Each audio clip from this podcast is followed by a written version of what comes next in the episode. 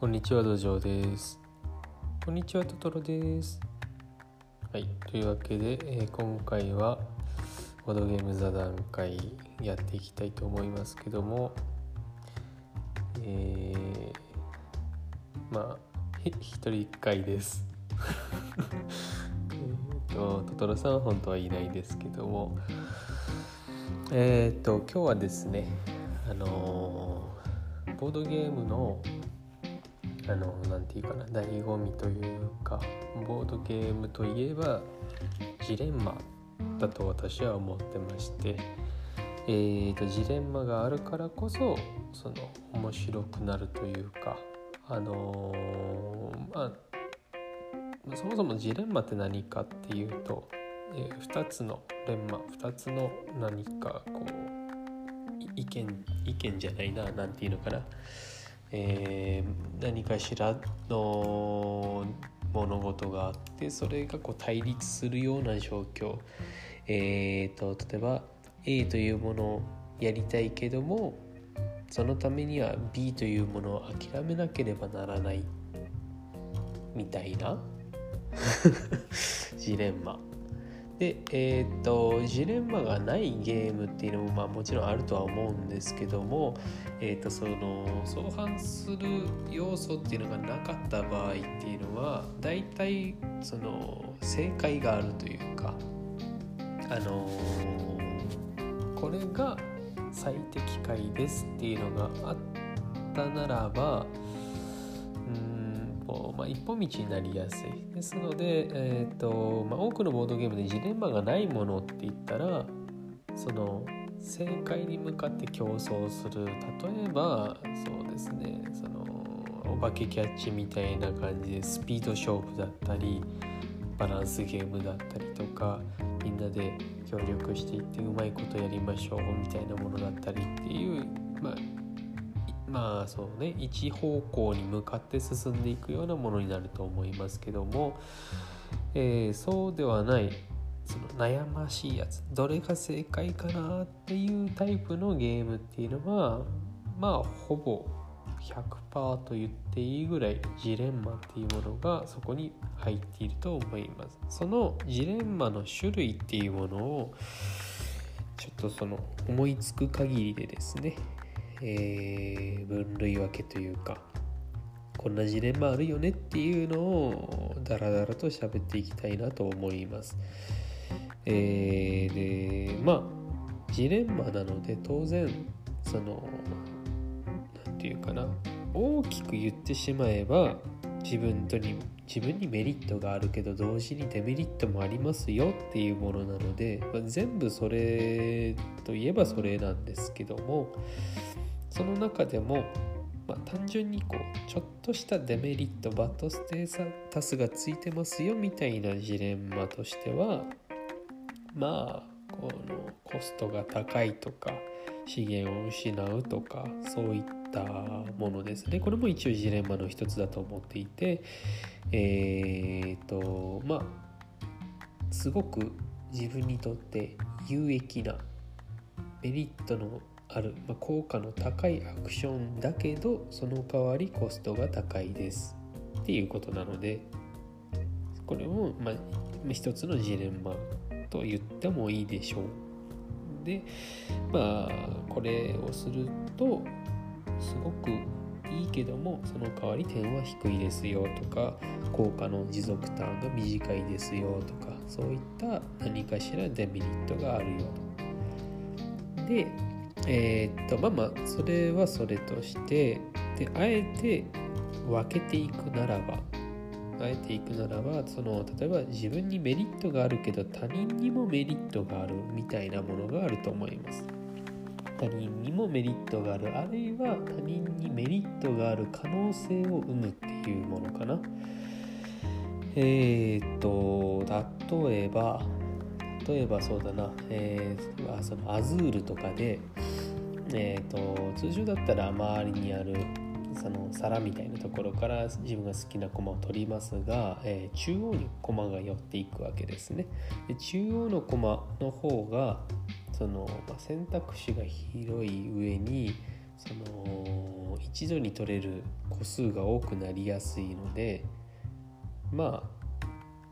取りたい時には取りたいわけですけども一番最初に取る人っていうのはあのー、失点の駒も一緒についてきちゃうのでだからそのまあ、もちろん最初に選べるっていうのはメリットになるんですけども自分が選んだ後の人っていうのは失点せずに、えー、取れちゃうのでそういう意味でね他プレイヤーにもメリットがあるとも言えると思います。その他で言うと例えば、え、スマートフォン株式会社のあの開発だっけな？開発みたいなやつは、えーと一番最初にやるとあの点数がもらえるっていうメリットがありますがその代わり、えー、追従するプレイヤーっていうのはその開発費用開発コストみたいなのが安くなる。だから、まあ、他のプレイヤーにとってはメリットと言ってもいいですね。あとはその株ゲーの多くはそうかもしれないですね。例えばビッグショルダーみたいなゲームっていうのはえっ、ー、と他のプレイヤーが所有している会社の株を買うとそのお金がそのプレイヤーの会社に行きますからえっ、ー、と会社自体がねあのアクションが多くできるようになる。で逆にもらった側としては自分の会社を育てていくと株を保有しているプレイヤーがその何て言うかな利益を、えー、そういうプレイヤーに利益をもたらすことになっちゃうので、まあ、お互いがお互いにですけどもそのメリットを与えることになる。そういったその自分にもメリットがあるけども他の人にもメリットがありますよみたいなものも、まあ、ジレンマの一つだと思います。また、えー、自分にメリットがあるけどもあのその代わり他の行動ができなくなっちゃうみたいなやつ。強いアクションがあります。だからそれをやりたいです。しかしそれをやってしまったばっかりに他のことができない。あのまあ分かりやすいとこで言うとワーカープレイスメントが全般がそうですね。えー、っとワーカープレイスメントっていうのは大体アクションスペースに自分のコマを置いたらその置かれた場所っていうのは他の人もできません。そういったまあ何て言うかな早取りみたいな要素がありますので。だからそれを選ぶということによって他の人が選べなくなりますがそこを選んでしまったら逆に言うともう一個やりたかった何かができなくなるという可能性を生むので、えー、そういう意味でそのアクションが自由にできないものに関しては何かを選ぶということは他の何かを選ばないということになりますのでそういう意味でまジレンマがあると言えます。また、まあまあ、ほとんど同じではあるんだけどもそのターン制のゲームにおいて自分のターンが来ました何かをしますっていうのはだいたい早取りの要素がありまして最初にやった人が恩恵を得ますよっていうものに関してはその何て言うかな順番っていうかその、まあ、本当はこっちがしたいんだけどもこれを取られたら困るのでこっちをせざるを得ないみたいな場面っていうのは出ると思います。そういうのもまあジレンマになってくるかなと思います。あとはそうだな。うん。とアクション自体があのリスキーなもの。今のところ言ったやつっていうのはそのやってること自体がメリットがあるんだけども同時に何かがありますよっていうのをちょっと挙げたつもりです。自分にメリットがあるけど他の人にもメリットがあるとか自分のにメリットがあるけど他の行動ができなくなるよっていうものではなくえーと、そもそもそのメリットが得られるかどうかがわからないみたいなやつですね。具体的に言うとバッティング系がそうかなと思いますけどもまあハゲタカの餌食もそうだしあとはなんだろうな。ちょっとまああと出てこないんだけども。えー、っとまあハゲタカの餌食なんかはえーと、高い数字を出す方がよりその点数獲得する可能性っていうのが上がるので、まあ、高い数字を出したい。しかし思惑がかぶってしまうとそれが無駄になってしまうわけですね。ってことはその同じような気持ちの人がいてしまあかぶってしまうことによってうんできなくなっちゃうのでえー、そのリスクを回避するためにあえて下げるだとか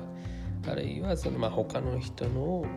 潰しに行かなきゃいけないみたいなところまあそれはちょっと別のジレンマになってくるんだけどもうんまあまあそのバッティング系っていうのはやりたいことっていうのがかぶってしまうとできなくなるのであえてやりたいことは外さなきゃいけないっていう場面があるよみたいなことが言いたいですね。他には例えばリスキーっていう意味で言うと、えー、OD の祝祭の、まあ、狩猟アクションだったりあるいはその海賊みたいなやつなんか略奪みたいなやつもそうなんだけどもサイコロ振ってねそのダイスの目が、えー、ある一定数値以下とか以上であったらできますよみたいなものがあります。それに関してはえっ、ー、とまあ OD の祝祭において言うとダイス振らなくていいやつは確実にそこに駒を置いたらできます。100%できます。置いたらね。だけどおその狩猟に関してはダイスを振らないとできるかできないかがわからない。その分、えアクションとしてはちょっといいものになっているみたいな。そういうそのメリットがあるけどじゃなくてメリットがあるかどうかも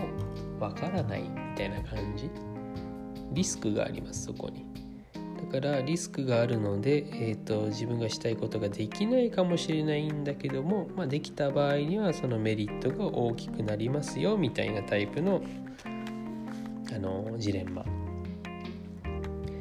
あとはそうだな。えー、っとまあ他のやつまあ、効率よくやりたいけど効率よくやろうとすると時間がかかる。みたいなものというジレンマまああの要するに例えばアグリコラとかあるいはアルル農家みたいな上作品なんかは多いと思うんだけども、えーと、あるカードを使った後にしたいとかある道具を作った後にやりたいみたいなことっていうのがあると思います。これをやった後にこれをやった方が、ま効率がいい余計にいろんなものがもらえるとか、えー、コストが下がるとかそういったものがあるんだけどもそれをやる前にこれをやろうとするとそれの前にまたこれをしなきゃいけないみたいな感じで手順がこう多くなっちゃうので効率よくやろうとするとあのー、まあ単純に時間がかかっちゃう。これはコンボゲーって言われるやつ大体がそうだと思うんですけどあのギズモスとかねああいうものもそうですね。えー、っとこれが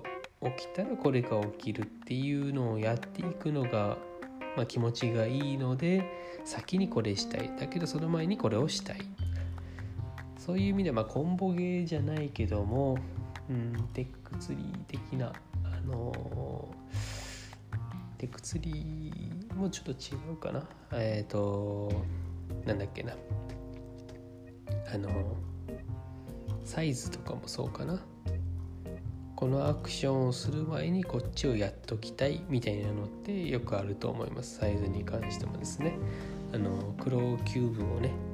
移動させてからやりたいみたいなのがありますからね。あとは、まあ、ゲームシステムっていうのとはちょっと違うかもしれないんですけども、まあ、他のプレイヤーの気持ちを左右する。例えばその自分がトップであるっていうこと要するに点を取ってしまうことによって他のプレイヤーの標的になってしまうっていうのも、まあ、ジレンマ。といえばジレンマですしあとはまあさっきちょっと言ったあの株のゲームなんかはその独占してしまうと。株に限らずですね。あの、まあ、何かしらを独占してしまうと他の人たちがそこに乗っかってくれないとかあるいはその、まあ、分かりやすく攻撃されてしまうみたいなのがあるので、えー、そういうジレンマっていうのもあると思います。うん、あとはちょっとパッと思いつかないなジレンマっていろいろあると思いますけどもそういったあ種類これを何て言うかなまあ思いついたら教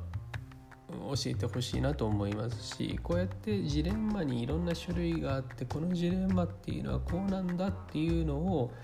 その明確にしておいた方がプレイする時にも役に立つでしょうしそれ以上にあのボードゲームを作ろうとする時に解像度が上がるかなと思います。ボードゲームを作る